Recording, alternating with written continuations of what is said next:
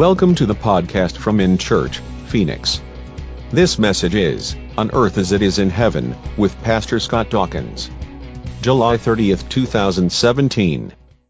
Today's message is going to be unusual and that there's some information that I want to share with uh, with you this morning um, that requires you know our, our trust in God, our continued commitment to His cause, and something I believe will strengthen us as a church. And you know, while we were in Australia, we had we had a great time as um, as well as using that time to renew uh, our work visa. It was a time of being with family and watching Australian football, rugby league. Has anyone ever watched that before?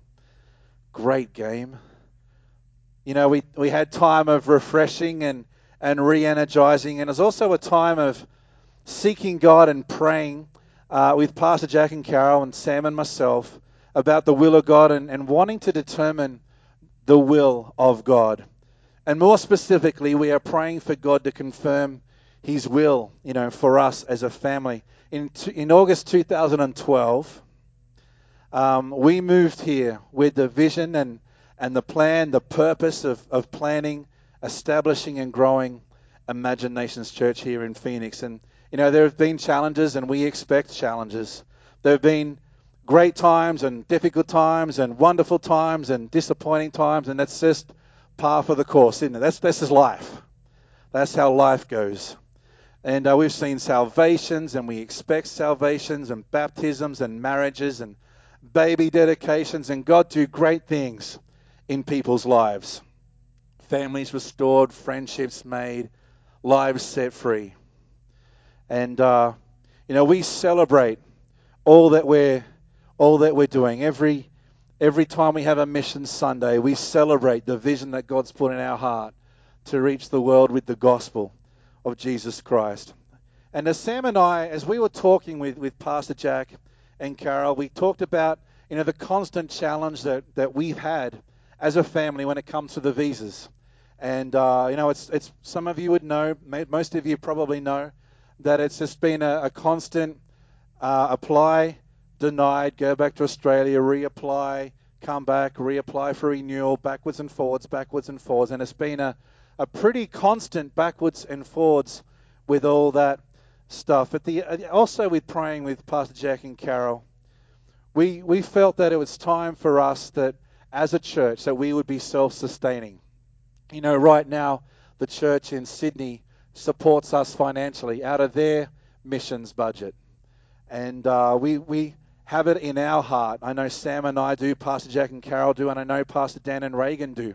We have it in all our hearts that we would be self-sustaining, self-sufficient financially as a church, and uh, we're we're praying with this together.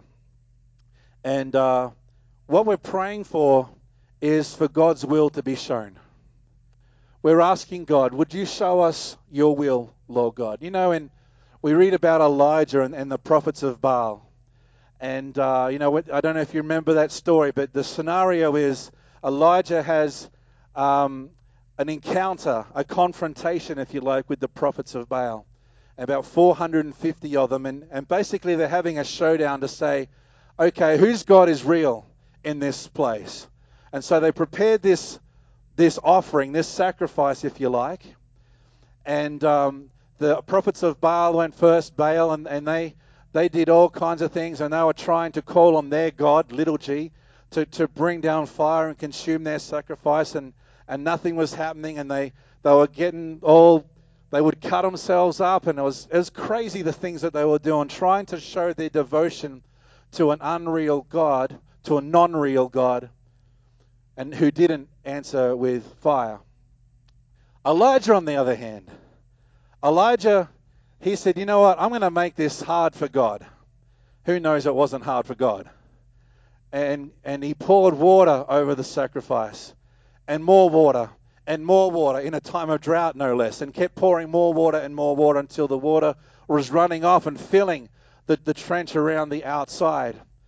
And then prayed and, and said, God, would you send the fire down? And God sent fire down and, and consumed that sacrifice. You know, it was in that moment when everybody who was there understood beyond a shadow of a doubt that God was real. It wasn't, and there wasn't anyone thinking, man, I wonder, did that happen? No, that happened. It was undeniable for everyone who was a witness there on that day that, man, God must be real. God of Israel, he must be real. And, and there's something that comes when, when we're seeking the will of God and, and we walk through some times of wanting to know the will of God, and yet we don't always know it, but we, we still keep walking it out. We still keep doing what we know to do, and yet there's still a part where we're praying and saying, God, would you reveal your will for us? Church, can I just say that's part of where we're at right now for us as a family, not as a church, but for Sam and I and our family. We're praying and asking God, God, would you show us? Would you reveal to us? And Lord, would you use the finances to show us that this is where that you would have us be? And so we're praying. We prayed with Pastor Jack and Carol and Sam and myself, and I know I've already uh, spoken with, with Pastor Dan, that we're, we're praying and believing this together, that by June next year, that we as a church would be self-sufficient as a church. And I believe, man, it's everything in my heart that says, I think absolutely yes and amen. In fact, I want to share some stuff this morning. The faith that's in my heart is that by the end of this year, that we would be a church that is self-sufficient financially. Penrith, uh, the Pen- church in Sydney, the suburb of Penrith, isn't kind of standing over us with a big stick or anything like that. No, they're seeking the will of God with us too wanting to stand with us in faith and to discern what the will of God is for us. Was it that we would move here for five years and God would say, okay, Dawkins family, you've had a great time, you've gone to Disneyland and you've done different things. You've sown, you've served, and now I've got the next thing for you. Or the Lord would say, doing great, let's keep going, keep pressing in. That's where our desire is. That's where our heart is, that God would lead us that way. But in all of that, we're seeking His will in that. Amen. If Imaginations Church is self sustaining by June next year, then we'll praise God and keep pressing in to all that God has for us while we also walk through the, the green card application process. That's a lot of fun too. And if, they, if they're, just to be real practical. Is that okay? We're going to get into the word soon because I feel like God's given me a word from His word for us today. But uh, just before we get to that, if there's any mathematics people in the room, now our budget requires an average of approximately uh, $7,000 per week. This is what we're asking God for, that He would show us that. Now, if this is your church and you give in this church, then please hear me right now. I am not asking you to give more. I'm not asking anyone to give anything more than they're currently giving. If this is your church and you give here, I know, and Vern knows more specifically than me because he does the, the counting and the accounts for us. But, you know, we, we have a generous church. This is a, a giving church.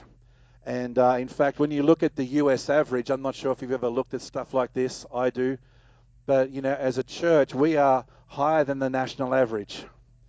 So please hear me when I say I'm not asking people to give more money. That's not what this is about. And I want to talk a little bit about what this is about later on, but it's not to do with us giving more money. If this is your church and you and you don't give, then that's another story. And maybe another sermon. And maybe you could. Um, but my message today is not about asking people to give more at all. My message today is about where faith and the will of God collide. It's where faith and the will of God collide. Because whether we're talking about this at a church level or whether we're talking about it at a personal level, there are those moments in our life where the will of God, wanting to know the will of God, and our faith clash. They, they collide, they, they come together. And that's what we're talking about this morning. It's about holding fast to the will of God that you know while seeking the will of God that is still unclear. It's about moving forward when God hasn't res- revealed the whole path to us. It's about trusting God when your circumstances are uncertain. I believe God is going to speak to us today as a church, but also as individuals as we live our lives for Him and for His glory.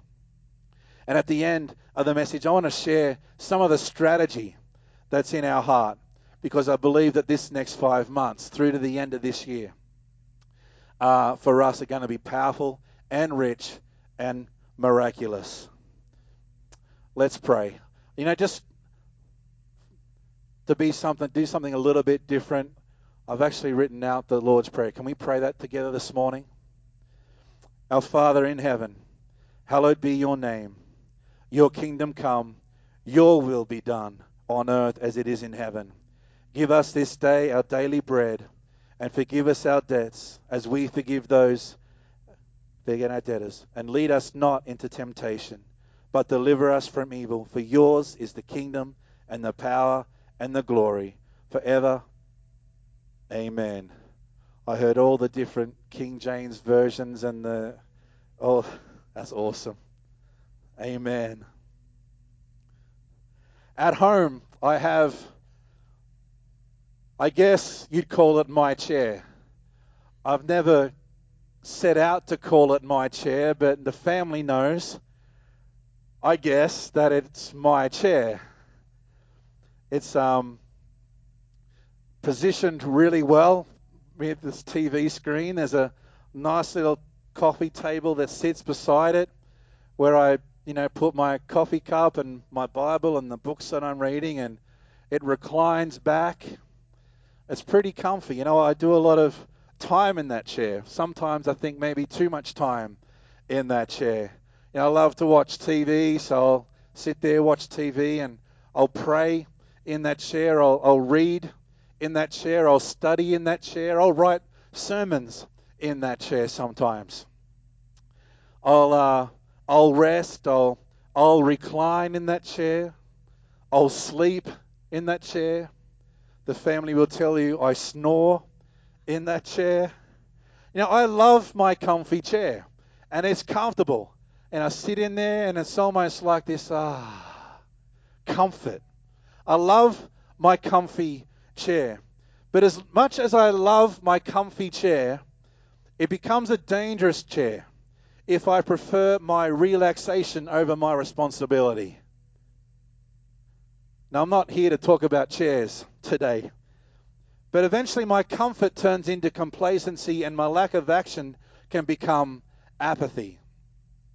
And I realized this that sometimes our Christian life can become like that. Sometimes our faith can become like that. What I mean by that is sometimes we can just get comfortable in in the way that we're doing things and the way that we are and and, and the the track that we're on, and the, and the track eventually turns into a rut. And, and there's never anything that really tries to get us out of our comfy chair. There's never anything that lifts me out and says, "Man, I want to go and do something," because I get into this rut. I get into this this nice way of doing things. I know what I'm doing, and and I just keep doing it. Monday comes around, I know what I'm doing because I did that last week and the week before, and Tuesday comes around, I know what I'm doing. I know who I'm meeting with because I did that last week and the week before. Wednesday, Thursday, Friday, Saturday, Sunday, and we just kind of get in this rut sometimes.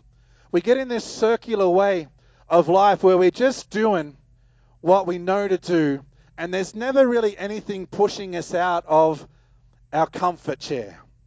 There's never things that are trying to, to get us out and to, and to trust God in a new way, to, to step out in faith and to try something we haven't tried before. We, we, we get in, we like our normal, we, we like our comfort. We don't tend to like change very much. I don't know, with, I, I like to say that I like change, but when change actually happens, you'll find out whether you really, really like it or not. And so I'm talking today about our faith life. And does our faith life look like we're hanging out in our comfy chair? Or does it look like, man, I'm getting out, I'm going to go and change someone's life today because of what Jesus did in my life. I'm going to get out of my out of my rut today. I'm going to go and talk to someone. I'm going to go and pray with somebody. I'm going to go and try and do something. It, whatever that is, is there something in our life that's pushing me, What's driving me? What's stretching my faith right now? What's getting me out of my comfort zone? What am I believing God for that I can't do by myself? What am I attempting that would cause me to fall flat on my face if God didn't turn up? In other words, I don't want to get to the end of my life without having stepped out in faith and having attempted some things for God. I want to live I don't want to live my life in the comfy chair.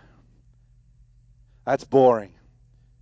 What if we tried some things for God? What if we dared to do some audacious things for Jesus?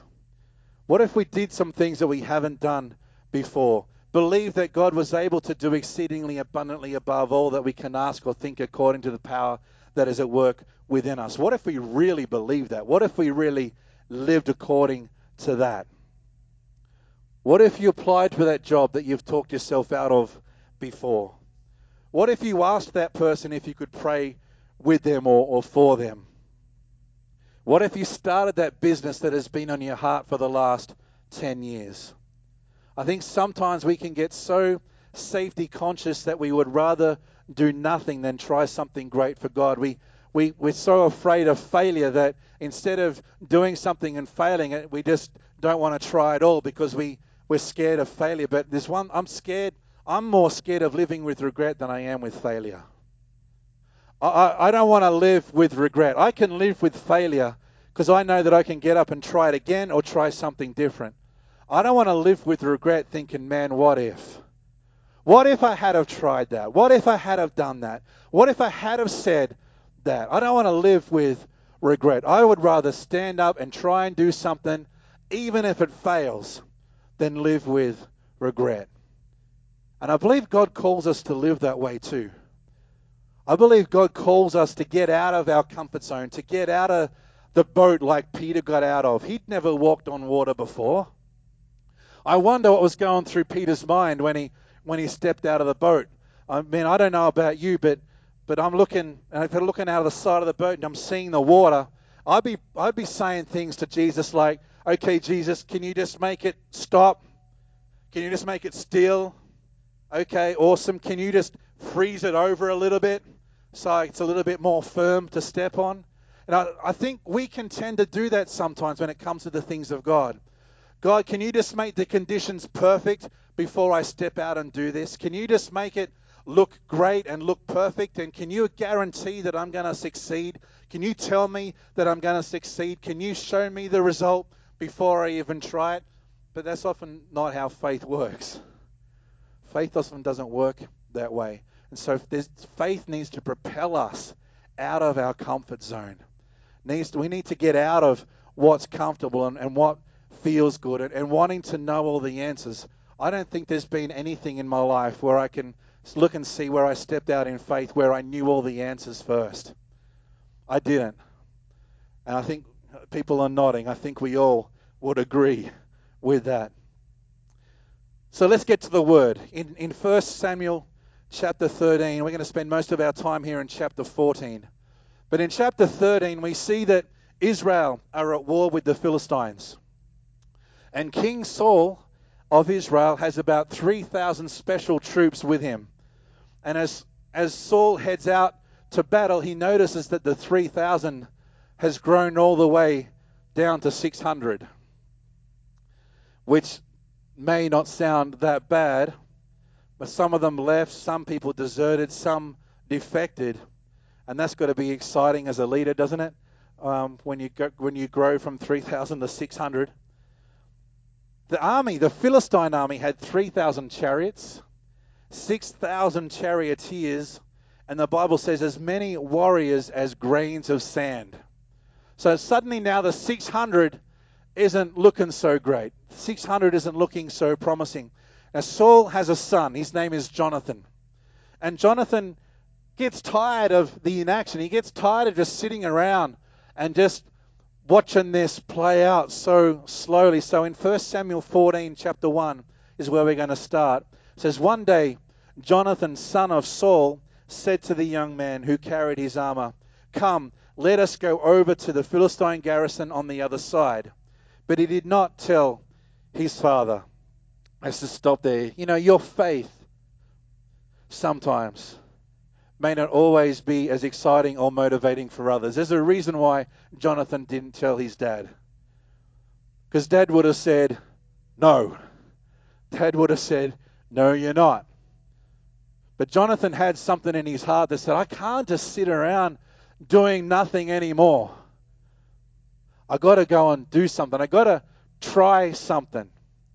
So Jonathan says to his armor bearer, Come on, let's go. Verse 2 Saul was staying in the outskirts of Gibeah in the pomegranate cave at Migron, and the people who were with him were about 600 men, including Ahijah, the son of Ahitub, Ichabod's brother, son of Phinehas, son of Eli, the priest of the Lord in Shiloh, who was wearing an ephod, and the people did not know that Jonathan had gone. And within the passes by which Jonathan sought to go over to the Philistine garrison, there was a rocky crag on the one side and a rocky crag on the other side. And the name of the one was Bozez, and the name of the another Seneh. And the one crag rose on the north in front of Michmash, and the other on the south in front of Geba. And Jonathan said to the young man who carried his armor, Come, let us go over to the garrison of these uncircumcised. It may be that the Lord will work for us, for nothing can hinder the Lord from saving by many or by few. Now, I don't know about you, but if I'm the armor bearer, I'd be looking for more than a maybe. I'd be looking for something a little bit more than a perhaps, as another version would say. I'd be looking for some certainty. Okay, Jonathan, what's your plan? Tell me your strategy. What are we going to do? How are we going to do it? How are the two of us going to take on all of them? Start talking, Jonathan. That's, that's what I'd be asking. Maybe, it may be, Jonathan said, that the Lord will work for us, for nothing can hinder the Lord from saving by many or by few. This is the part of the faith that I was talking about. There's always a, a maybe element of our faith. Man, I wish I could stand in front of you and tell you that anytime I've had faith, that I've had a 100% certainty that it's going to work out exactly how I think it is in my head. I wish I could tell you that, but I can't. I have a 100% certainty that God's going to be, that He knows, but I can't tell you with a 100% certainty that I know. I think there's always an element in our faith life that there's a maybe, that there is a perhaps. But what Jonathan knew was that he was an Israelite. He was part of God's family, and that God was watching over them, and he was God's people. And so he knew that whatever was going on, and the Philistines were attacking Israel, they were on Israelite land. So Jonathan knew, hey, something's not right here. Something is not as it should be. God's people should not be living this way. But in this specific circumstance, in this specific instance, Saul's kind of uh, Samuel, Jonathan, that's the one. Jonathan is, let's go and do this. Maybe God will be with us. Maybe. And I wonder when he said those words whether heaven was just like, come on, Jonathan, come on, armor bearer. I'll show you what I can do. I'll show you. All I need is a couple of young guys that are going to step out and say, hey, maybe God's going to be with us because all of heaven is going to be pushing behind you, Jonathan and Mr. Armor Bearer guy. Amen? So Jonathan said, Behold, we will cross over to the men and we will show ourselves to them. And if they say to us, Wait until we come to you, then we will stand still in our place and we will not go up to them. If they say to us, Wait, oh, so I just read that. Verse 10. But if they say, Come up to us, then we will go up, for the Lord has given them into our hand, and this shall be the sign to us. I'm looking for a third option if I'm the armor bearer. The first option is, hey, come on down. Okay, then they come down. Okay, fight. If they say, come up, then we'll go up. Fight. There, there's no scenario here where they don't have to fight. There's, there's no other option here. This is, this is the plan. This is the strategy. If I was that armor bearer, I would have been asking for that third option. This doesn't make sense, Jonathan. It has disaster written all over it. And I guess I'm trying to bring this out because in our faith life, there's a humanity part of it where we're trying to guess it all. We're trying to know it all. We're trying to see how we're going to succeed before we have even really stepped into what God's calling us to do. We, we want to see the end part. We, we, we want to know the end result before we say that we're going to trust God. But is that really faith anymore? When we've got it figured out, when we know the answers, when we know how this thing's going to play out, is it any more faith? Is it, is it a faith step anymore if I've already got all of that figured out? I've got a short clip that I want to show you that hopes to, hopefully will illustrate this for us. Jesus, I just don't trust you. You don't trust me? No, I mean, I want to trust you, I just don't. I have an exercise that I think will really help you. oh, okay. Stand here and face this direction. Mm-hmm. Now, do you trust me? Uh, no, I just said I don't trust you. All right, well, this is all part of the exercise. Oh, all right? right, okay. Whenever I ask you if you trust me, you say, Yes, Jesus, I trust you. Even though I don't. It's practice. Okay. So, do you trust me?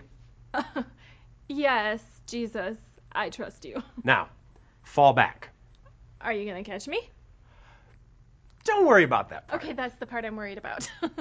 You can do this, okay? Just trust me. trust you. Fall back.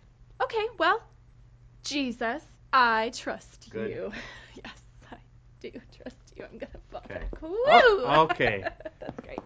Uh, let's try this again. Just face this direction and keep your feet planted. All right? Do you trust me? Yes, Jesus, I trust you. Now, fall back. Okay, I'm going to do it. All right. I'm really gonna do it. okay. Good.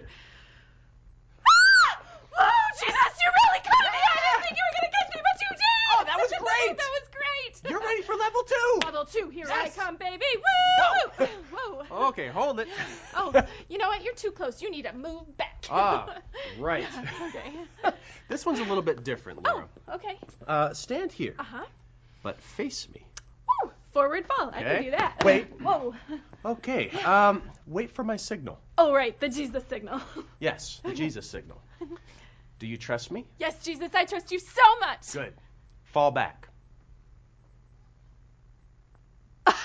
That's awesome. It is awesome, especially when you do it. Seriously? Of course. Okay, Jesus, I don't know if you noticed this, but there is nobody over there. I know it looks that way to you. It looks that way. It is that way. You can do this, Laura. Just trust me and fall back. Jesus, I can't do that. We can do it together. I can't. You can. I won't. A funny but pretty powerful illustration of our faith, isn't it? That when we've trusted God before, we can we think He's going to do it the same way again. We we think we know how He's going to answer it. We we think we know what God wants to do, and then He changes things around a little bit and says, "Okay, I'm going to do it different this time." And leaves us again in that whole position of wondering, God, how are you going to do this? How, how are you going to do it? Because there comes a point in our faith life. There comes a point in our faith life pretty much every single time that I can think of in my own life where I have no idea how God's going to do it. I have no idea how God's going to answer it. I, I think I know, and I try to tell Him how. I, I, I try and figure it out for Him. I say, okay, God, I, know that here's what I'm believing for, and so here's how you can do it, God. And and, and so again, I, I try to get back in the driver's seat, and I'm trying to tell God how I want it to go. But but faith brings us to a point where where we just sometimes we don't know, where there's a maybe, whether there's the perhaps, and uh, and we that's that's why it's faith. That's why it's trusting God, because we know I mean, I, we don't know how that was going to turn out. It was just an illustration. But in real life, I guarantee you that, that when we step out in faith, when we step out on a word from God, that even if we can't see how He's going to catch us, He's going to catch us. Even if we can't see how He's going to guide us, He's going to guide us. Even though we can't see how He's going to watch over us and protect us, He's going to watch over and protect us. That's the faith part. That's where we say, God, I relinquish control. God, I relinquish the, the right to determine my own future. God, you are in control now. And I trust you. I trust you. So let's pick this up again back with Jonathan and his armor bearer in verse 11 says, So both of them showed themselves to the garrison of the Philistines. And the Philistines said, Look, Hebrews are coming out of the holes where they've been hiding themselves. And the men of the garrison hailed Jonathan and his armor bearer and said, Come up to us and we'll show you a thing. And Jonathan said to his armor bearer, Come up after me, for the Lord has given them into the hand of Israel. And then Jonathan climbed up on his hands and feet, and his armor bearer after him, and they fell before Jonathan and his armor bearer killed them after him. And, uh, and that first strike which Jonathan and his armor bearer made killed about 20 men within it, uh, as within as it were half a furrow's length in an acre of land. And there was panic in the camp, in the field, and among all the people. The garrison and even the raiders trembled. The earth quaked, and it became a very great panic. And the watchmen of Saul and Gibeah of Benjamin looked, and behold, the multitude was dispersing here and there. Then Saul said to the people who were with him, Count and see who has gone from us. And when they had counted, behold, Jonathan and his armor bearer were not there. So Saul said to Ahijah, Bring the ark of God here, for the ark of God went at that time with the people of Israel. Now, while Saul was talking to the priest, the tumult in the camp of the Philistines increased more and more. So Saul said to the priest, Withdraw your hand. Then Saul and all the people who were with him rallied and went into the battle. And behold, every Philistine sword was against his fellow, and there was very great confusion. Now the Hebrews who had gone who had been with the Philistines before that time and who had gone up with them into the camp, even they also turned to be with the Israelites who were with Saul and Jonathan. And likewise, when all the men of Israel who had hidden themselves in the hill country of Ephraim heard that the Philistines were fleeing, they too followed hard after them in battle. So the Lord saved Israel that day, and the battle passed beyond Beth Aven. Look what the faith of Jonathan and his armor bearer triggered. They thought, come on, let's just go and try this. We just got to do something here. Maybe God will be on our side. And with a little bit of maybe faith, look what happened. Look what their faith triggered. I want to encourage us maybe today with this thought what could your faith trigger? What, what could your faith trigger? What could our faith trigger? I don't think Saul and his armor bearer would have been thinking, hey, when we go and do this, watch what's going to happen to the whole Philistine army. I don't think they had a clue what was about to happen, that they were about to turn the whole battle on its head to the point where the Philistines are fighting against each other and running away and in great confusion. Why? Because two guys said, Come on, let's just go and do something. Let's just go and try something. Maybe God will be with us. And on that maybe, that whole battle that day was turned upside down. We don't have a clue, I think, what our faith could trigger sometimes. We think we might know, but God doesn't always show us. We think we can see where it's going. We, we think maybe like Jonathan, his armor bearer, they're thinking, yeah, we're just going to go up and take out these 20 guys. Let's just go and make this day exciting. Let's just go and do that. They, they didn't know what was going to happen next. And, church, when it comes to our faith, we don't always know either. We, we think we've got an idea and we can have a plan and we can have a strategy, and we do.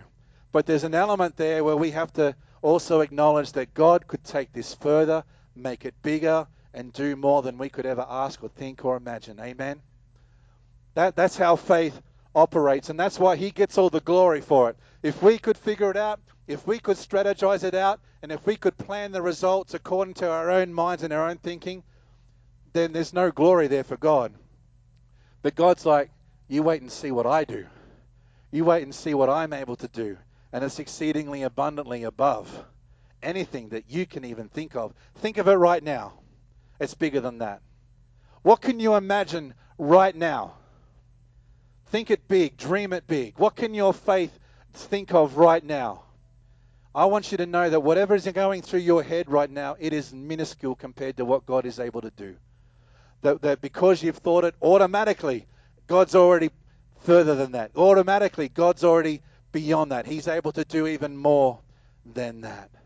That's how our faith works. When we align ourselves with the will of God, His will be done on earth as it is in heaven. That's a big statement, isn't it? Your will be done on earth as it is in heaven. And His will, we're not talking about your will, not talking about my will. We're talking about the will of God.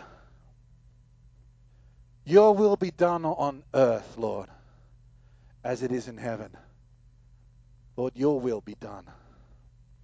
Lord, your will in heaven is perfect, it's unhindered, it's it's wonderful, it's massive, it's powerful, it's unstoppable. Lord, your will be done on earth as it is in heaven. What a huge prayer to pray. What a massive thought. An audacious prayer to pray, really. That we would pray, Lord, let your will be done on earth as it is in heaven. Let your will be done in us. Let your will be done in this church in this house. That your will be done in this city. Amen. I want to finish this message by talking about our faith and what audacious faith is going to move us to action over this next five months. And but what's our strategy? Like like Jonathan and and his armor bearer, they said. Jonathan said to his armor bearer, "Come on, let's let's just go and do this. Let, let's go and see what God would do. At church, there are some things in our heart that we've been talking about that I believe it's, it's like that. We, let's see what God could do. And we're coming into the, we've had a, a busy first half of the year. Uh, getting re- we had our missions conference and we had a women's encounter and uh, we've had um, obviously the the um, Masters Commission and the summer camp and it's, it's been through summer, and so, so many things are happening. But for the rest of this year, we want to have this focus where with every event that we have, everything that we do, that our dream, our desire, our goal, and, and God is welcome to make this exceedingly abundantly above what we're saying right now. But what if, church, that we could agree together and work together and pray together that before this year's out that our church could grow by 15 families. What, what if we could do that? What if we could see the church before this year's done, that we could see 15 families coming? This is a good church. I don't know if you know it, but you're good people. You know, you're friendly. Us Aussies weren't scared of you at all. Now, this is, this is a great church, and it's got a strong vision. Very, very strong vision of reaching out to, to people, to reaching out to our city, to reaching out to the youth of this area, to reaching into the nations, to sending uh, missionaries around the world, to, to dig wells in countries that don't have water. You know, we have a strong vision, Lord. We, we have a strong purpose. And I believe that there are people that are yet to hear about this church and would love to be a part of this church because we are a church that's making a difference. We are a church that's making a difference, not only in this city, but also around the world. So, the events that we have, we, we've got three outreach events that we have through the year Halloween, Thanksgiving, and Christmas. And those are events that we minister to the community. They're, they're events that we've done that, that try and do something within the community and for the community. But we, we want to do that, and, but we also want to use those opportunities to say, hey, and don't forget, there's a church here that would love to connect with you. There's a church that would love to welcome you into their family. And so every time that we do an event, we want to have that mindset of, man, we, we want we want our family to grow. We want this church to grow. In August, we we have a plan to to train and equip new connect group leaders. You know, we have a couple of connect groups right now, and we're going to take six weeks in September. And uh, it's not six weeks in September, but starting in September. six weeks in September. That's going to be a quick six weeks or a long month, whichever way you want to look at it. But we're going to take six weeks starting in September, and we're going to launch connect groups. And those are groups where we'll study, we'll come around the Bible, but also connect with one another and, and pray with one another, pray for one another. And so we're going to be asking some people, hey, would you be interested in, in hosting one of these connect groups at your house? Or at my one, we meet at Elevate Coffee Club on Tuesday nights at 7.30. So it doesn't have to be at someone's house. But whatever it is, if you would be interested in, in run for six weeks, committing to say six weeks, I want to have a connect group and and uh, and it's just a way that we can grow together as a family, but it provides a place too for when new people come into the church and they say, man, how do I get involved? How do I get to know people? Then our connect groups are such a perfect way for that. I love Sundays and we come together, but the one on the one one on one kind of interaction is pretty limited. But in our connect groups, that's where we really get to see those friendships uh, develop and grow. So we're going to be starting those in September. Uh, Sam's been working on a on the next women's event, just looking to solidify a date for that. Um, we have a men's encounter that's coming up in in October. Where uh, we're getting confirmation on the dates that we've booked for that. You know, and there's probably some other things. There's there's another couple of things that I'm thinking as well that that I haven't got the details of yet. But as we as we get those, I will communicate those. But if you would love to be a part of any of these events that, that I've just talked about, say, yes, God, I want to be a part of it. I can help out in some way, whether it's setting up or serving or, or whatever that is. If you would say, yeah, I want to be a part of this. I want to be a part of what God's going to do in this house in the next five months. And we're just going to get people's names down because we want to be deliberate. We want to do this on purpose rather than just say, hey, here's what we're going to do and we'll figure it out when we get there. We want to get some names down and say, hey, if I want to be a part of the Thanksgiving outreach or this, so just get your name and your number there, and then that way we know that hey, as we start to plan those specific things that we can call you because you've said, hey, I want to be a part of that. So, God, I thank you, Lord, for who you are. Lord, I thank you for the certainty of who you are. Lord, your character, Lord, your goodness. Lord, your, your strength, Lord, that, that is stronger than anything that we ever face. Lord, your faithfulness to us. Lord, your grace towards us and your love towards us, Lord. I pray, Lord, that what we're talking about right now, Lord, I pray that we that we wouldn't stay stuck in our comfy chair. But Lord, there would be something that propels us, something that that says, I need to do something, I want to do something, I want to see what God could do in my life. Lord, I pray you would prompt our hearts this morning to, to live bigger, to, to see further, to, to try something that we haven't tried before, to trust you in a way that we haven't trusted you before. So, God, I thank you for this moment. I thank you for this service today. We thank you for your presence here. We love you. We pray these things this morning in Jesus' name. Amen.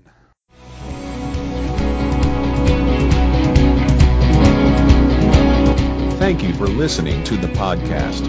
We hope it blessed and encouraged you. Join us live on Sunday or at our midweek Connect small group meetings in North Phoenix, Arizona.